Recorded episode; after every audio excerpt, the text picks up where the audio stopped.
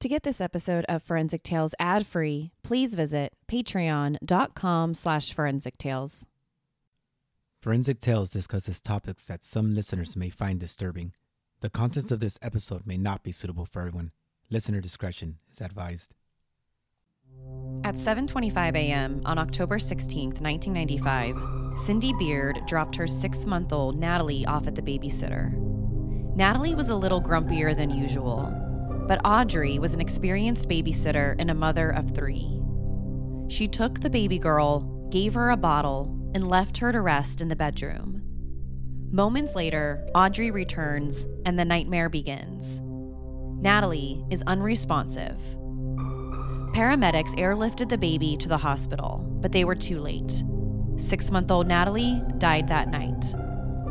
This is Forensic Tales, episode number 168 The Audrey Edmond Story.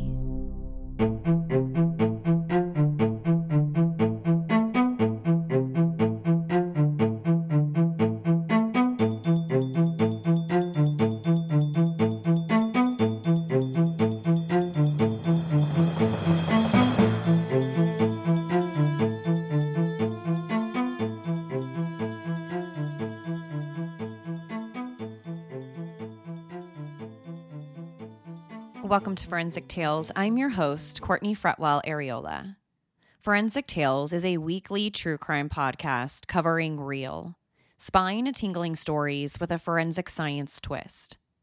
Some cases have been solved with forensic science, while others have turned cold. Every remarkable story sends us a chilling reminder that not all stories have happy endings. As a one woman show, your support helps me find new compelling cases, conduct in depth, fact based research, and produce and edit this weekly show.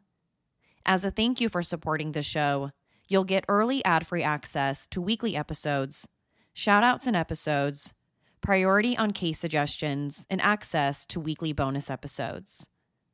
To support Forensic Tales, please visit patreon.com slash forensic tales or simply click the link in the show notes. You can also support this show by leaving a positive rating with a review. Now, let's get to this week's episode. At around 7:25 a.m. on October 16, 1995, Cindy Beard dropped her 6-month-old daughter, Natalie Beard, off at her babysitter's house. Since Cindy gave birth to Natalie and returned back to work, she dropped her baby off at a neighbor's house to watch her. The neighbor was 34 year old Audrey Edmunds, a stay at home mom who babysat neighborhood children's in her Waunakee, Wisconsin home while pregnant with her and her husband's third baby. Babysitting neighborhood kids was a good job for Audrey. She got to stay home with her two kids and earn a little extra money for the family while her husband went to work each day. It was a great help to moms in the neighborhood who needed someone to watch their kids while they went to work, like Cindy Beard. When Cindy got to Audrey's house that morning, she told Audrey that Natalie had been a little fussy. She was a little fussier than usual that day. Cindy said that she'd been up twice the night before and only drank half her bottle that morning. But Cindy chalked it up to her just simply not feeling well that morning, and she would probably calm down later that morning. Besides being a little cranky and not finishing her morning bottle, everything else was normal about her baby. She didn't mention anything about her being sick or acting differently. So after Cindy dropped Natalie off with Audrey, she went to work, like every morning during the week. But that morning was unlike any other morning, because after she dropped Natalie off, she would never see her six month old baby alive again. As Cindy was leaving Audrey's house, another parent showed up to drop his daughter off at Audrey's house for the day James Hennings. A few minutes after James dropped his daughter off and left, Audrey put Natalie in the master bedroom, propped the bottle in her mouth, and left the room to get her daughters dressed for the day. She figured Natalie just needed to finish the rest of her morning bottle and she would calm down and stop being so fussy. Over the next half hour, she checked on Natalie once and all was fine. But when she returned about 20 minutes later to get Natalie dressed for the walk to preschool at 8:35 a.m., she knew something was seriously wrong. Natalie was making strange noises that she had never heard before, and when she picked her up, formula dribbled out her nose and her mouth. Audrey quickly realized Natalie wasn't well. She was limp and almost totally unresponsive. At 8:41 a.m., Audrey dialed 911 and said that a baby she was babysitting was unresponsive and she needed help. Initially, she thought Natalie was choking on something. 4 minutes later at 8:44 a.m., police and paramedics arrived at the house. When they arrived, first responders immediately started CPR on the baby. They first noticed that Natalie's eyes were dilated and she seemed to be having trouble breathing, but she was still alive. Once paramedics had done everything possible, Natalie was airlifted to the nearest trauma center, University Hospital in Madison. But the help at the hospital came too late. The emergency room doctors were unable to save her. Six month old Natalie Beard died later that night. As soon as Natalie was rushed to University Hospital in Madison, police officers arrived at Audrey's front doorstep. They needed to know everything that happened during the small window of time that Natalie was under her care. Everyone wanted to know what could have possibly happened to a seemingly healthy baby in about an hour. Her mom dropped her off at the babysitter's around 7:30 a.m., and by 8:41 a.m., 911 was called. So what happened? Well, according to Audrey, Natalie's babysitter, she didn't know. Her story seemed to line up with what everyone else said. Cindy dropped Natalie off around 7:30 a.m. and she was a little fussy. Audrey took her inside and put her in the master bedroom so that she could finish her morning bottle and another parent dropped his child off that morning. It was simply a typical morning. But when Audrey returned to check on Natalie, she wasn't breathing. So she had no idea what could have happened in such a small window of time. But the emergency room physicians who worked on Natalie that night weren't too sure about Audrey's story. Although Natalie didn't appear to have any visible injuries like cuts or bruises, it looked like Natalie had been abused. A few days after she died, a medical examiner performed Natalie's autopsy. They wanted to see what, if any, underlying medical conditions she had that would cause her to die so suddenly. And what they found during this initial autopsy was gut wrenching. The medical examiner who performed Natalie's autopsy found that she had suffered extensive brain damage. Some of her injuries included extensive retinal hemorrhaging in both of her eyes. She had retinal folds due to the retinas being torn from the back of her eyes. She had significant bruising to the top of her scalp. In other words, she had a lot of bleeding in her brain. The medical examiner said that the bleeding in her brain was consistent with someone being involved in a massive car accident or falling from a second story window. According to this medical examiner, Natalie sustained fatal head and brain injuries at only six months old and 22 pounds. But how exactly did little Natalie sustain these types of serious brain injuries? When her mom turned her over to the babysitters, she was fine, except for being a little fussy. But what six month old baby isn't fussy at times? or doesn't want to finish their entire morning bottle of formula right away. Plus, when Natalie was turned over to the babysitter, she had no visible injuries to her body. She also had no injuries when she arrived at the emergency room. All of Natalie's injuries were internal and weren't discovered until the autopsy. So, how does this happen? Well, according to the medical examiner, none of the injuries Natalie sustained could have resulted from an accident. So, in other words, although the head injuries were consistent with a car accident or fall from a second story window, we know that's not what happened.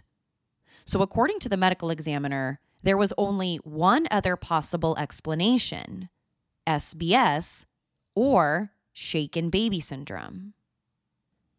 The term shaken baby syndrome, sometimes called abusive head trauma, is the most common cause of death or serious injury resulting from child abuse. This diagnosis first got its name in the mid 1970s in the US, and it's still used today to describe infant and child abuse. In many cases of shaken baby syndrome, you don't see any visible signs of trauma or abuse on the baby. You don't see any bruises like you'd expect to see if a baby was hit. Instead, most trauma occurs internally on parts of the head and brain. Over the years, doctors and researchers have identified many complications associated with shaken baby syndrome, like seizures, vision problems, cognitive impairment, and in severe cases, death. According to one study, one in every four babies who became a victim of SBS died, and nearly three in 10,000 babies each year experience this type of abuse in the US. Most of the kids are younger than five years old, so it might be a little bit more common than you think. When thinking of shaken baby syndrome, most people assume the parent or caregiver shakes the baby, and that's what causes head trauma. But shaking isn't the only cause of SBS. Blunt force trauma to a baby's head can cause similar SBS symptoms. And in other cases, it might be a combination of both, both blunt force trauma and shaking. According to many studies, the most common cause of SBS is the parent or caregiver's frustration. The caregiver becomes frustrated because the baby won't eat, sleep, or stop crying, and they shake the baby so that they will stop crying or fussing. But sometimes the shaking goes too far, and the baby experiences head trauma like brain bleeds, skull fractures, or soft tissue damage. But diagnosing SBS is challenging, and not all medical professionals agree on what type of injuries qualify as SBS and which do not. It's especially difficult when the injuries can also be attributed to something else besides SBS.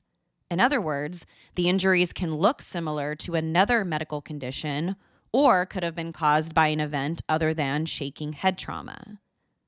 And they are bleeding in the retinas of the eyes, bleeding under the dural matter of the brain, and brain swelling. These three symptoms are usually called the triad of symptoms associated with almost every case of shaken baby syndrome. In Natalie's case, the medical examiner noted all three symptoms in the autopsy. She had bleeding in the retinas of her eyes, she had bleeding under the dural matter of her brain, and she had a significant amount of brain swelling. And without any other explanation for the injuries, the examiner concluded that Natalie had to have been shaken, and that's when the attention turned towards Natalie's caregiver, 34 year old Audrey Edmunds. Five months after Natalie's death, Audrey was arrested on March 19, 1996. She was arrested and charged with first degree reckless homicide. Prosecutors alleged that Audrey became frustrated with Natalie after she wouldn't stop crying. Her frustration and anger got the best of her, and she shook Natalie, causing bleeding and head trauma. The shaking was so severe that it resulted in Natalie's death. Prosecutors believed they had enough evidence to arrest and charge Audrey with reckless homicide. Under Wisconsin law, someone can be charged with reckless homicide if they, quote, recklessly cause the death of another human being under circumstances which show utter disregard for human life. End quote. Essentially, prosecutors believe Audrey acted in such a way that displayed a total disregard for Natalie's life. And due to that behavior, the baby under her care died. But Audrey said the prosecutors were wrong. According to Audrey, she never shook or hit Natalie while she was under her care she stuck to her story that everything was fine when her mom dropped her off that morning. And she only left Natalie alone for a little while as she helped the other kids get ready for school that day.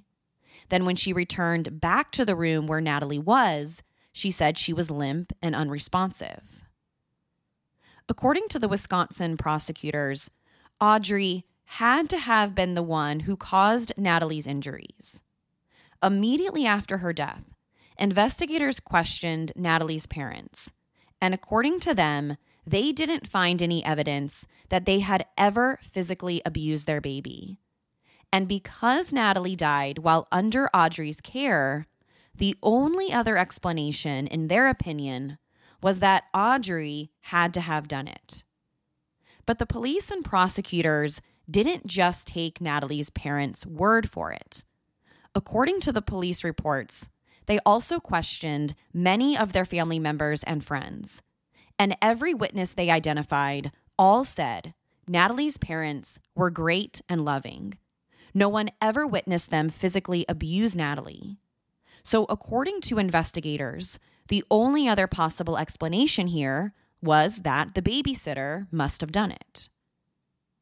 Then there was the timing of the injuries.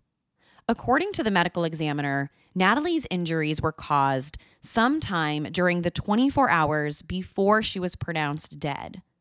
That meant that the bleeding and swelling happened within a relatively short amount of time. But when Natalie's mom dropped her off at Audrey's house that morning, she was fine, except for being a little more fussy than usual. She appeared to be in perfect health. According to the medical examiner, it would have been highly unlikely that she would have seemed normal the following day if she had been shaken so badly the night before, bad enough to cause this type of hemorrhaging. So, if Natalie's parents had done the shaking, she would not have been able to make it to Audrey's house the following day. Hey, Forensic Tales listeners, Courtney here. Do you hate listening to ads? Well, you can listen to every single episode of this show ad free through Patreon, starting for just $3 a month. And what's great? You don't have to change how you listen. You can still enjoy ad free episodes of Forensic Tales through most podcast apps. As a patron, you'll also get other great perks, like weekly bonus episodes this is where I give you my reaction to each week's story that I don't share in regular episodes. But more importantly, your support means I can continue to deliver high quality weekly true crime stories. Don't forget, Forensic Tales is just a one woman show. If you're interested in learning more, go to patreon.com slash forensic tales. That's patreon.com slash forensic tales. There's also a link in the show notes. Now, back to the episode. After Audrey was arrested on first degree reckless homicide charges in March of 1996, she remained in jail until her trial began in December 1997. By that point, Dane County, Wisconsin prosecutors felt like they had the medical and the forensic evidence on their side. Assistant District Attorney Gretchen Hayward was the lead prosecutor assigned to the case. Throughout the trial, she presented several expert witnesses who testified that six month old Natalie had been a victim of shaken baby syndrome. Many of the experts even went as far to say that Natalie's case was a quote, hallmark case of SBS all the experts testified that she had all the key symptoms of SBS, the triad brain swelling, brain hemorrhaging, and retinal hemorrhaging. And based on the medical evidence available back in the mid 1990s, no other injuries could have caused these three symptoms to happen simultaneously. So, because she had all three, Natalie had to have been a victim of shaken baby syndrome.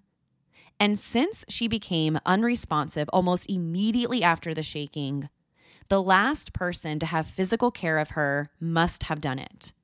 And in this case, the prosecution's forensic experts alleged that the last person to physically be present with Natalie before she became unresponsive was the babysitter Audrey. Natalie's prior medical records were also an essential part of the trial. The prosecution needed to convince the jury that no other medical condition could have caused this diagnosis. If the injuries were related to something else, that could open the door to another possible cause of death, not SBS. But instead of helping the prosecution, the medical records seemed to help Audrey's defense more. Natalie's medical records included dozens of doctor trips over the first and last six months of her life. She went to the doctor more than a typical infant did. And only a few days before she died, Natalie's parents had taken her in because they were concerned about her being lethargic. She was tired and wasn't moving around as much as a regular, healthy six month old should. They also said that she seemed a lot fussier and more irritable than usual. But the biggest concern at these doctor visits was her vomiting. She couldn't keep any of her formula down and had been vomiting for several hours straight. This happened just days before she died. So Audrey's defense lawyers argued that these doctor visits and symptoms were also a sign of a possible brain injury. If Natalie had been lethargic, irritable, and vomiting for several days before she died, she could have sustained the injuries long before she showed up at Audrey's house that morning. And if that's true, the brain injuries didn't happen that morning, and Audrey didn't shake her. But the prosecution had its own opinion about the medical records. According to the prosecution, the records were irrelevant. They were irrelevant because, in their narrative, Natalie had clearly been shaken to death. The previous doctor visits of vomiting and irritability were completely unrelated to being shaken. Natalie's defense lawyers could only find one pediatric neurologist expert to testify that the injuries could have been caused earlier before Natalie was at Audrey's house. This expert testified that it was possible that she had sustained the injuries the day before and only started showing symptoms hours later. And if that was true, this meant the injuries happened hours before she was dropped off at, at Audrey's house. Although the defense only had one expert testify, it was still an important part of their case. This expert testimony creates reasonable doubt. A pediatric expert said there were other explanations for her condition. The injuries could have happened hours or even days before. And again, if that's true, shaken baby syndrome isn't the only possible cause of death here. In a criminal trial, all the defense has to do is create a reasonable doubt in the jury's minds. Audrey's lawyers didn't have to find a forensic expert who could say specifically what happened to Natalie. All they needed was one expert to say, hey, there are other possible explanations here. Explanations other than shaken baby syndrome. And if the defense can do that, they create reasonable doubt. In this case, Audrey's defense expert argued that the injuries could have happened before she arrived at the babysitter's house. Audrey's defense also had several of her friends and neighbors testify, and they all said pretty much the same thing. Audrey was a good person and an even better mother. When Natalie died, Audrey was a mother of two and expecting her third child. So all of her friends and neighbors took the stand and said that Audrey was a great mother. They never saw her abuse her kids or get frustrated with them. Almost every single one of them said that she was patient with the kids and she was a great neighborhood babysitter. Probably the most influential witness for the defense were these neighbors and friends besides the pediatric expert because they were all there to testify about Audrey's childcare skills. The defense put on several neighbors to the stand who had Audrey babysit their kids in the past, and every one of them said that she was a great caretaker.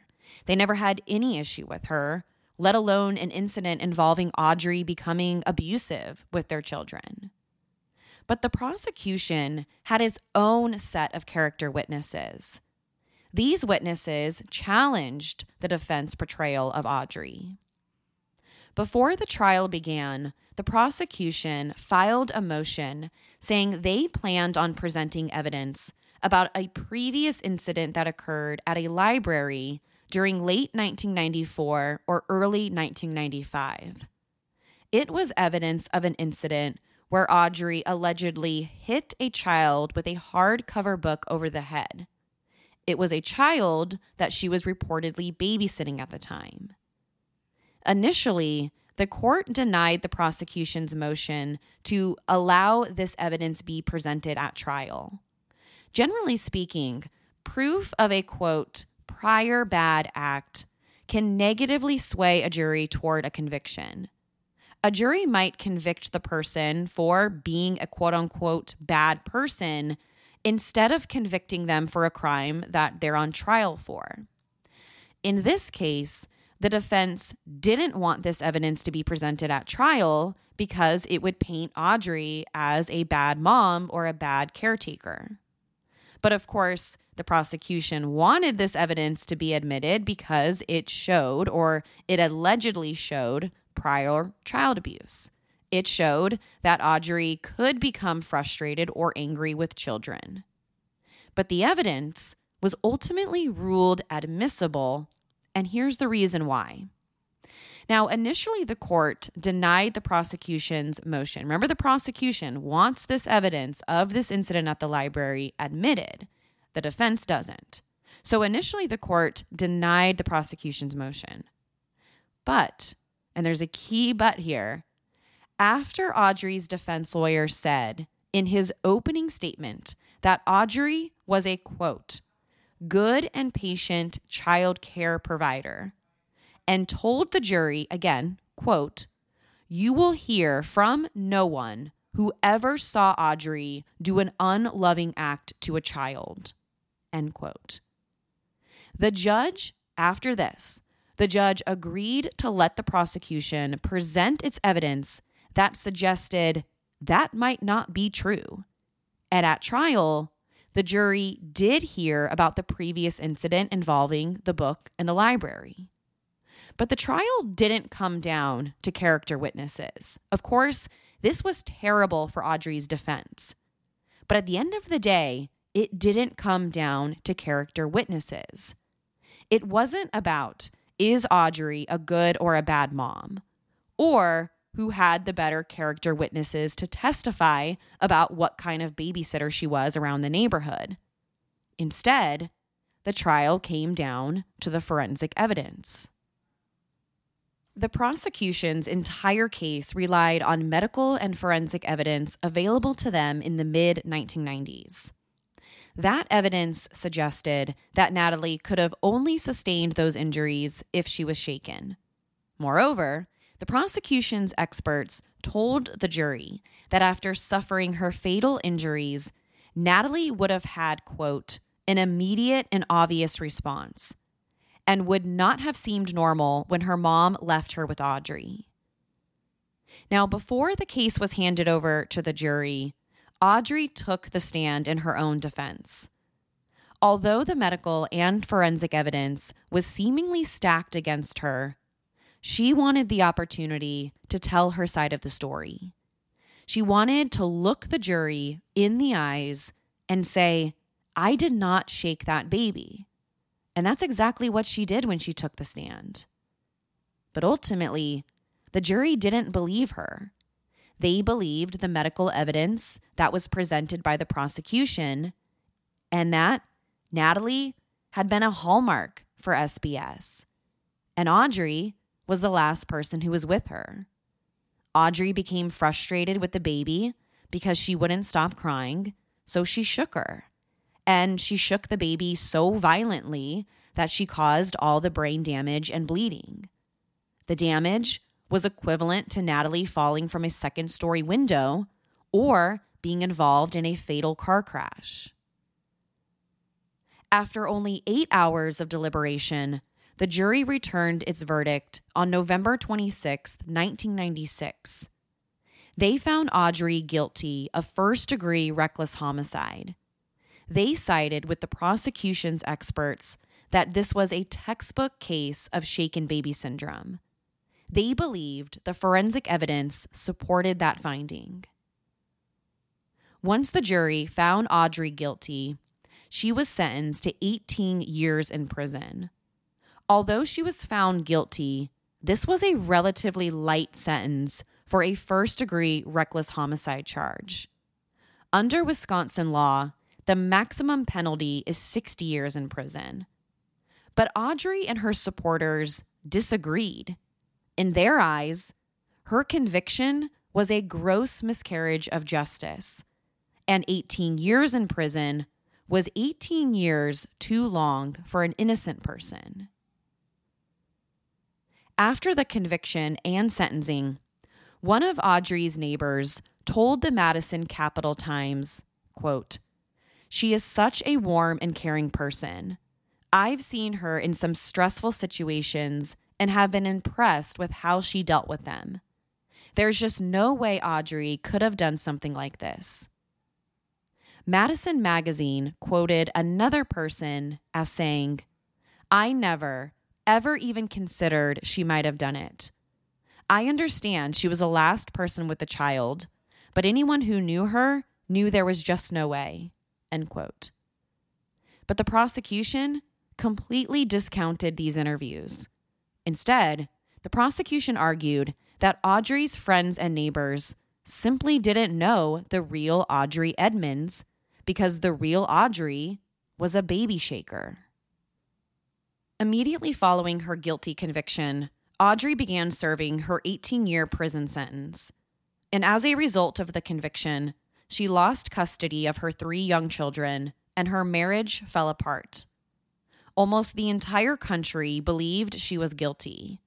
She was painted to be a monster, a baby shaker, a baby killer, a murderer. You name it, that's what people called her. And you couldn't blame anyone for that. At the time of her trial in the mid 1990s, and for years to come, no one questioned that Natalie had been a victim of shaken baby syndrome. Not one credible medical expert said there was another possible explanation for the injuries. Not one. Three years after her conviction, Audrey filed her first appeal in 1999. Her appeal was based on three things.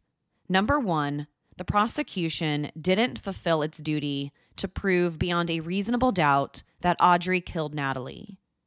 Audrey was convicted of first degree reckless homicide. To find someone guilty of this, the state has to prove that someone acted in a way that completely disregarded human life. In this case, the state had to prove that Audrey completely disregarded Natalie's life when she was under her care. Number two, Audrey's lawyers argued the court shouldn't have allowed evidence about the prior incident involving the child at the library to be used against her. Remember, at trial, prosecutors told the jury about an alleged incident where Audrey hit a child over the head with a hardback book at a local library. On appeal, her attorneys argued that this should have never been allowed in court because it negatively influenced the jury. And number three, evidence about Natalie's parents wasn't allowed to be presented. The defense felt like they had enough evidence to suggest that her parents may have caused the abuse and not Audrey. But none of this evidence was allowed to be presented in front of the jury. The appeal was argued in April 1999 and the decision was issued a few months later in June. But the court didn't side with Audrey. Instead, they agreed with the prosecution.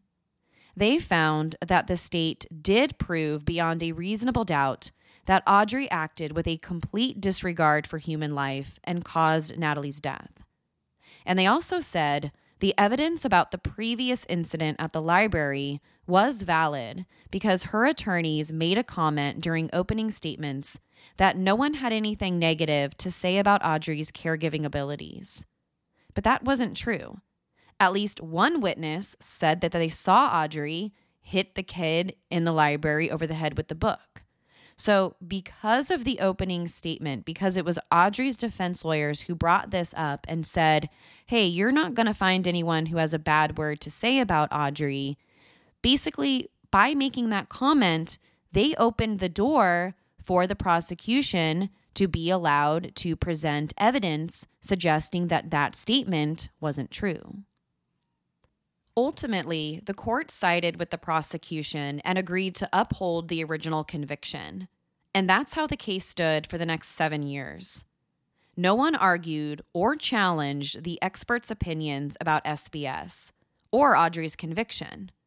Not until 2006. By 2006, Audrey was in her 10th year of her 18 year sentence. She had spent over a decade behind bars for something that she still maintained didn't happen. But by 2006, there were also significant advancements in our knowledge about shaken baby syndrome. Research on the condition has come a long way over the course of a decade. Many doctors and researchers changed their opinions about SBS. As a direct result of all these changes, one person became increasingly interested in Audrey's case Keith Findley the co founder of the Wisconsin Innocence Project. As soon as he heard about Audrey's case and all the changes in medical opinions about SBS, he knew he wanted to help with her defense. First, he filed a motion to get her a new trial. His motion argued that in the decades since her conviction, quote, a large body of new scientific evidence has emerged that supports her claim of innocence. End quote. So he argued that the evidence they used to convict her 10 years ago was no longer valid. And new evidence has emerged over the years suggesting that not all experts agree on symptoms associated with shaken baby syndrome. This appeal for a new trial was one of the first cases to challenge previous beliefs about SBS up until this point, everyone agreed with the medical experts. If a baby died and had all three symptoms listed in the triad, they were an SBS victim. No one ever considered any other alternative because that's all the experts knew at that time. So Audrey's appeal became one of the first cases to challenge this idea. Her and the Wisconsin Innocence Project argued hey, the evidence used to convict me 10 years ago is outdated. And since the evidence has changed over the years, I think I've got a shot at proving my innocence. This was something Audrey wasn't able to do at her original trial because at her trial, only one expert was willing to testify and said that Natalie's injuries could have happened hours or days before she got to the babysitter's house that day. Besides that, the defense had no other experts willing to challenge what doctors and researchers were saying about SBS in the mid to late 1990s. So, after the Wisconsin Innocence Project filed the motion for a new criminal trial, it was received by the appellate court. Audrey's defense was granted a hearing. This was tremendous for them because it was an opportunity for Keith Findley and the Innocence Project to finally show the court exactly what's changed over the years regarding shaken baby syndrome. At this hearing, Keith Findley had a handful of witnesses who all testified that symptoms they once thought were proof of SBS had actually been linked to dozens of other causes. Some of them included accidents, certain types of illnesses, infections, old injuries, and even other type of birth defects. Not all the symptoms meant that it was direct proof of shaken baby syndrome like they said 10 years ago. One expert who testified at this hearing was Dr. Patrick Barnes, a pediatric neurologist at Stanford University. Dr. Barnes said that even something as small as an ear infection could spread to the brain with fatal consequences, like in the case of six month old Natalie. Now, he's not saying that Natalie did suffer from this type of severe ear infection, but what he was saying was that something as small as a ear infection could spread to the brain and in some rare cases could have fatal consequences. His testimony basically challenged head on the belief that it had to have been shaken baby syndrome. George Nichols, a former Kentucky medical examiner, also testified on Audrey's behalf. He concluded that Natalie had some kind of choking event and that a lack of oxygen to the brain could have resulted in her fatal brain injury. In his opinion, her injuries weren't consistent with shaken baby syndrome. The testimony was compelling for Audrey's defense, and for a brief moment, it seemed like she had a good shot at getting a second trial. But that's not what happened. The judge in charge of overseeing the motion denied it. In the judge's opinion, there wasn't sufficient evidence to support Audrey getting a new trial. He believed the prosecution and jury got it right the first time 10 years earlier. Therefore, there wasn't enough to cause to warrant a retrial. Audrey shook the baby. End of story. Well, not exactly, because that's not where this story ends. After the judge denied the motion, Audrey's defense team and the Innocence Project had the opportunity to appeal the ruling. Just because it didn't go in their favor the first time didn't mean it was over. It's not game over just yet they had the constitutional right to appeal the judge's decision on the motion. So Keith Findley and the Innocence Project filed an appeal.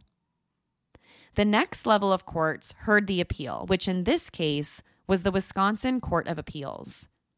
The hearing was held on January 21st, 2008. This was now 12 years after Audrey's original conviction. She was already in the second half of her sentence. On appeal, the Wisconsin Court of Appeals agreed with Audrey. They found that, quote, a shift in mainstream medical opinion had casted doubt on whether shaking could have caused the brain injury that caused Natalie Beard's death, end quote.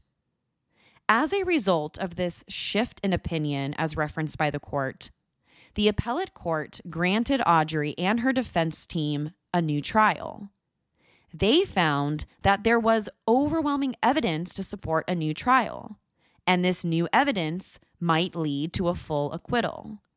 Since so much has changed over the years about what we know about SBS, so the appellate court ruled that the only fair judgment was to give Audrey a brand new criminal trial.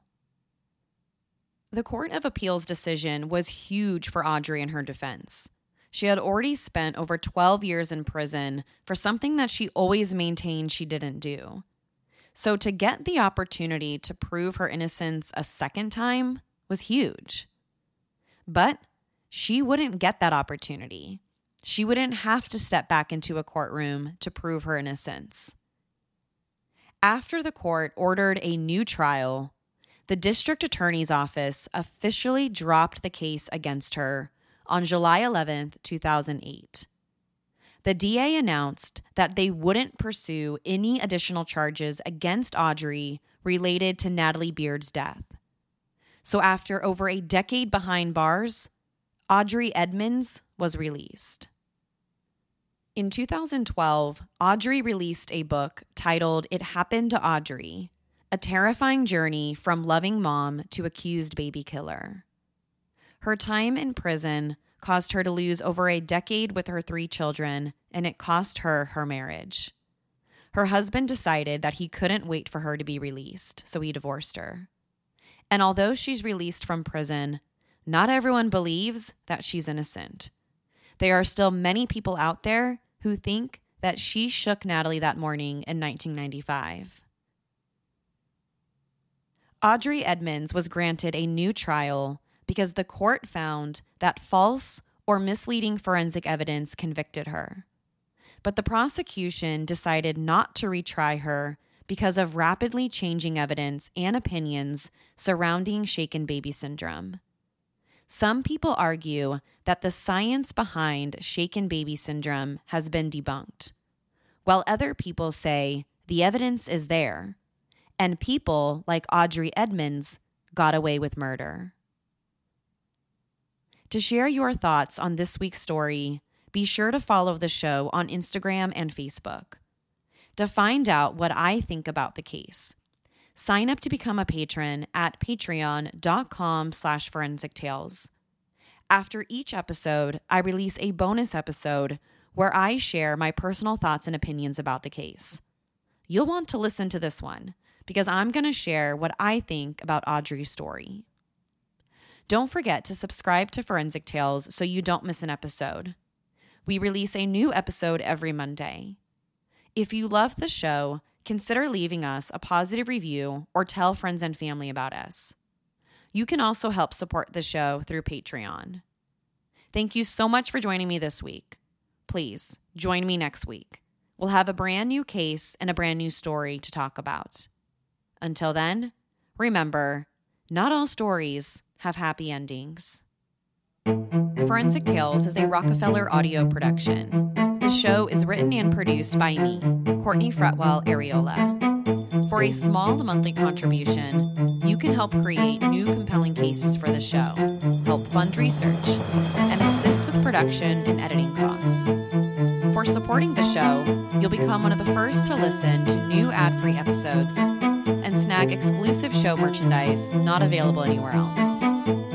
To learn about how you can support the show, head over to our Patreon patreon.com slash forensic tales, or simply click the support link in the show notes. You can also support the show by leaving a positive review or telling friends and family about us. Forensic Tales is a podcast made possible by our Patreon producers Tony A., Nicole L., David B., Paula G., Nicole G.,